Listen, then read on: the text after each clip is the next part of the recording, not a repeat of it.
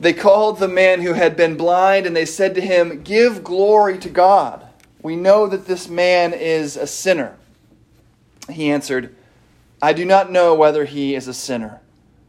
One thing I do know that though I was blind, now I see.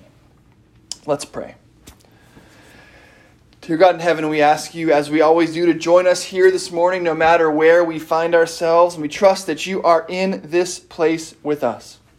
May my words be your words, and all of our thoughts your thoughts. We pray all of this in Jesus' name. Amen. Well, this has been another uh, quite a week. Uh, as if the coronavirus wasn't enough, it spent the first part of this week just pouring rain here. And then Friday was gorgeous. And then it was winter again yesterday. Uh, so we've been extra trapped in our houses this week. Uh, who sinned, us or our parents, that we should be treated this way? Uh, it, it does seem to me, though, that we've had two sequential, oddly appropriate readings for these seriously odd times these last two weeks. Last week, we had Paul talking about how we should rejoice in our sufferings. And then this week, we have a similarly suffering centric reading about Jesus' healing of a man born blind. But before we talk about the readings, I was struck this week uh, that these are some of the, these are some pretty fringe things that we talk about week by week, almost without even noticing. And I mean, to an outside observer, like if an alien landed and picked up the Bible and started leafing through it, there would be some things in there that would make him raise his alien eyebrows. Uh, some difficult countercultural things, like Jesus saying, I am the way and the truth and the life. No one comes to the Father except through me. Or St. Paul saying something like, Wives, submit to your husbands. This is a book that includes stories of burning bushes that seem to talk, virgin births, and resurrections from the dead. I just had a conversation last week at a friend's birthday party, which ended with me saying, I actually believe all of this stuff, even the crazy parts. I even believe that a man got swallowed by a big fish and spit up on the beach three days later. Now, in our reading this morning, it's not quite that crazy, but when you really think about it, it's a little crazy. Jesus is said to have healed a man by spitting on the ground, making mud out of the dirt and his saliva, and rubbing that mud on the man's eyes. And if that wasn't strange enough, the man is then said to be blind so that God can prove some kind of point, that, that God's purposes can be worked out in his life. And of course, you don't have to be an alien for this stuff to raise your eyebrows. You just have to not believe in God, that a God could do such a thing.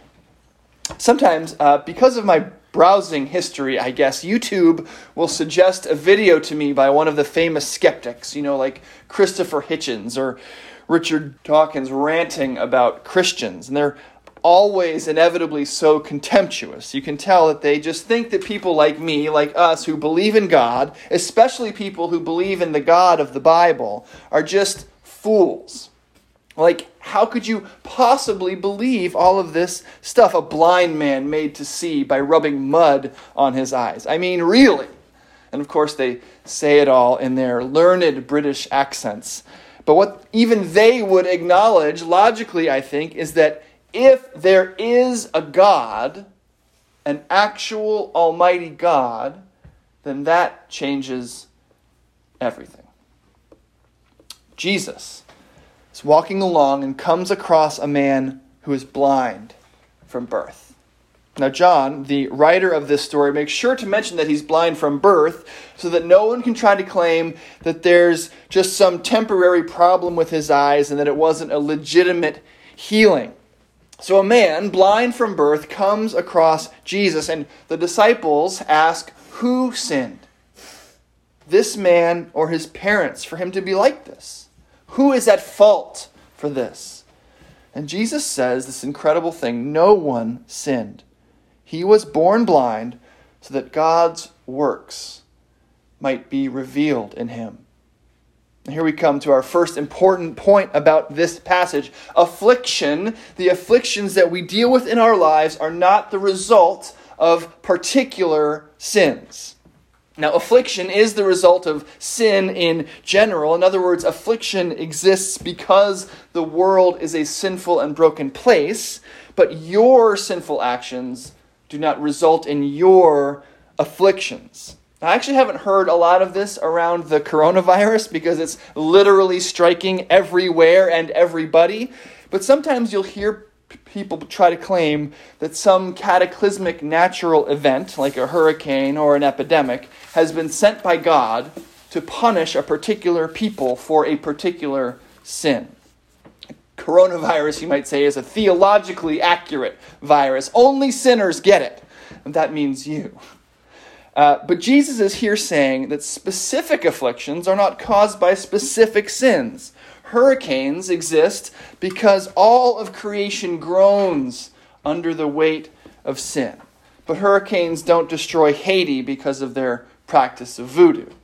Coronavirus is spreading across the globe and killing people because of sin, because of our sin in the Garden of Eden, but not because of whatever you might say, America's foreign policy or because of China's human rights violations. Jesus cautions his disciples that this man's afflictions is not the result of anyone's particular sin. Wouldn't life be easier if it was, though? Would tell a lie, grow a wart.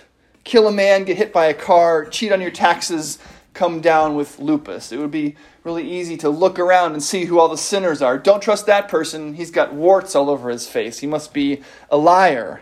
There would be a tried and true way to avoid affliction in your life. Just don't sin. Be a good person, and nothing bad will happen to you. Of course, we are betrayed in ourselves by even having that thought. The, the desire for sins to merit specific worldly punishments is evidence that we think of sinners as primarily other people, right? Wouldn't it be good, we think, if liars grew a long nose like Pinocchio? Then we could tell who they are.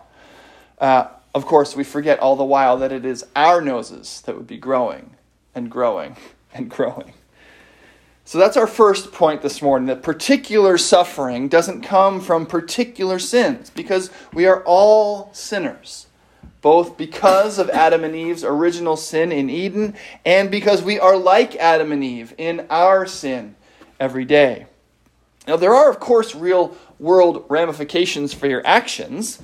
If you commit adultery, your family may well fall apart. That's a consequence, yes but not a punishment from God for that particular sin. The whole world is under judgment, and we all suffer together.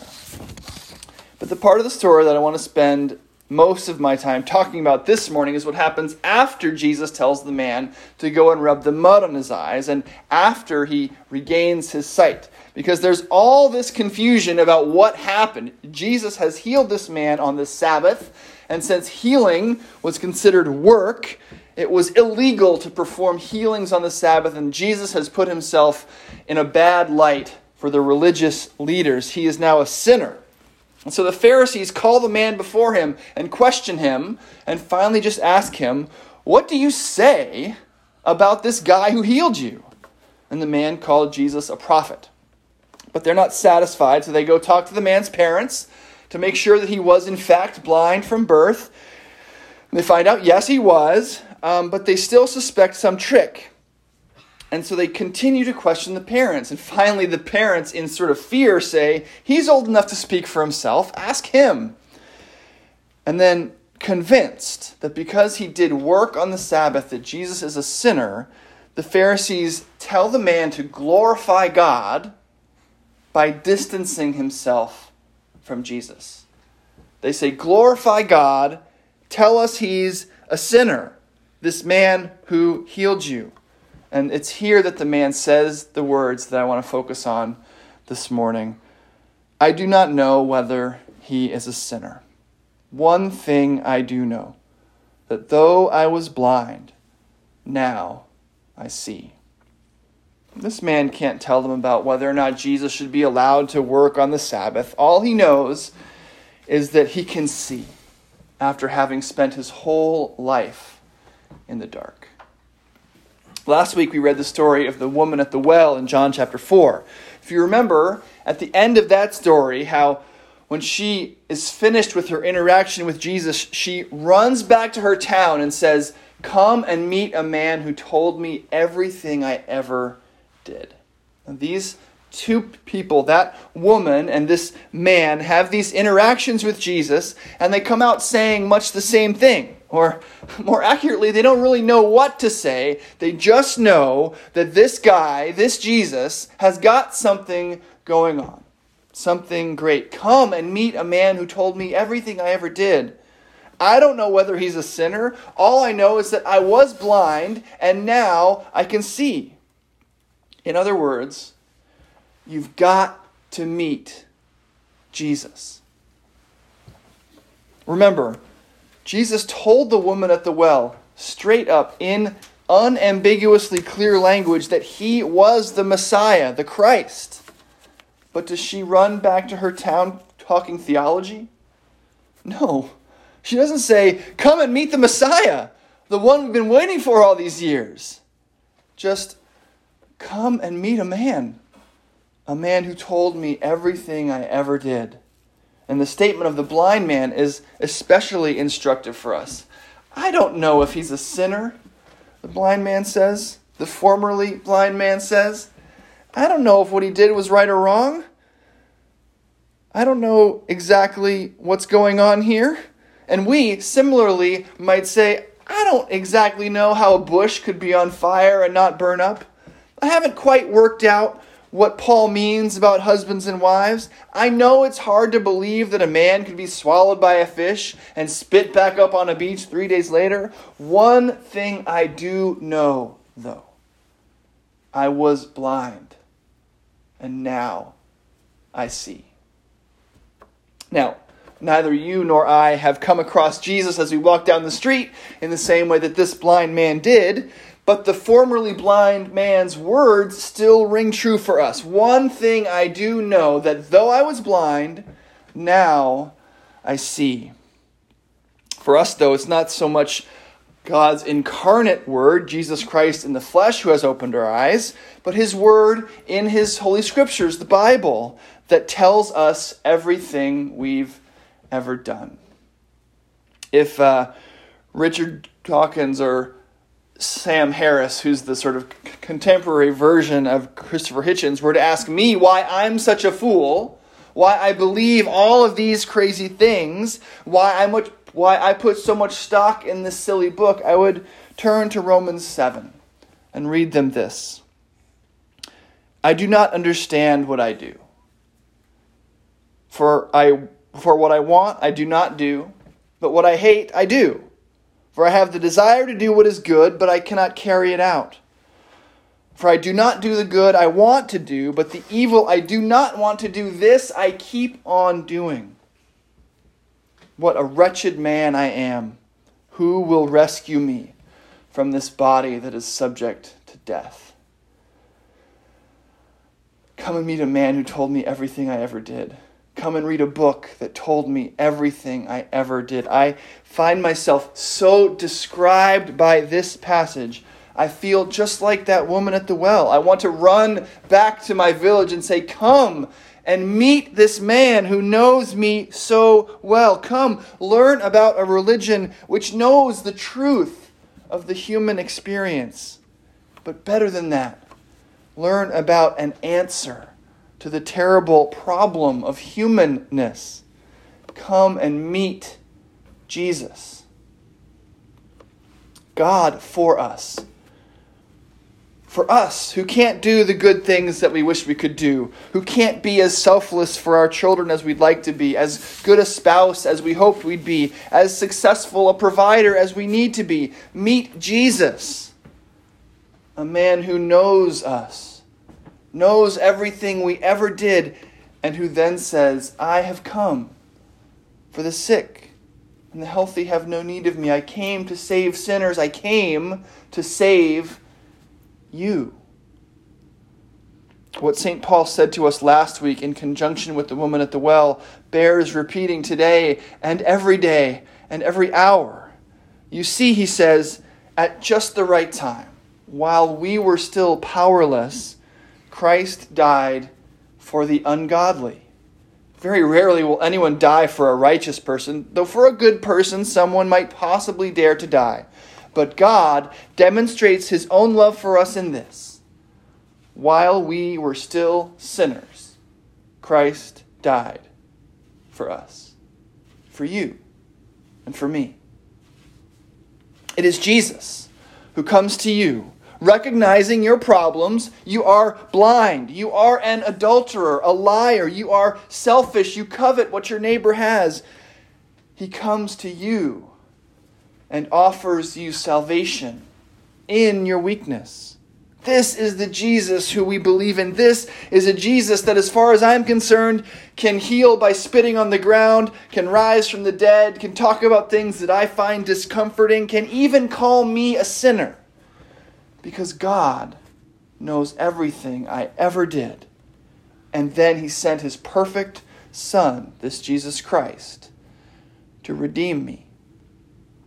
When I'm at the end of my rope, where I spend almost all my time, I can submit to the hard and counter countercultural and seemingly impossible to understand things of the Bible. I'm like the man who was blind I don't know about burning bushes or big fish. One thing I do know, though. Once I was blind, but now I see. And this Jesus has come to you as well, right now, to restore your sight, to raise you from the dead, and to give you life everlasting. Amen.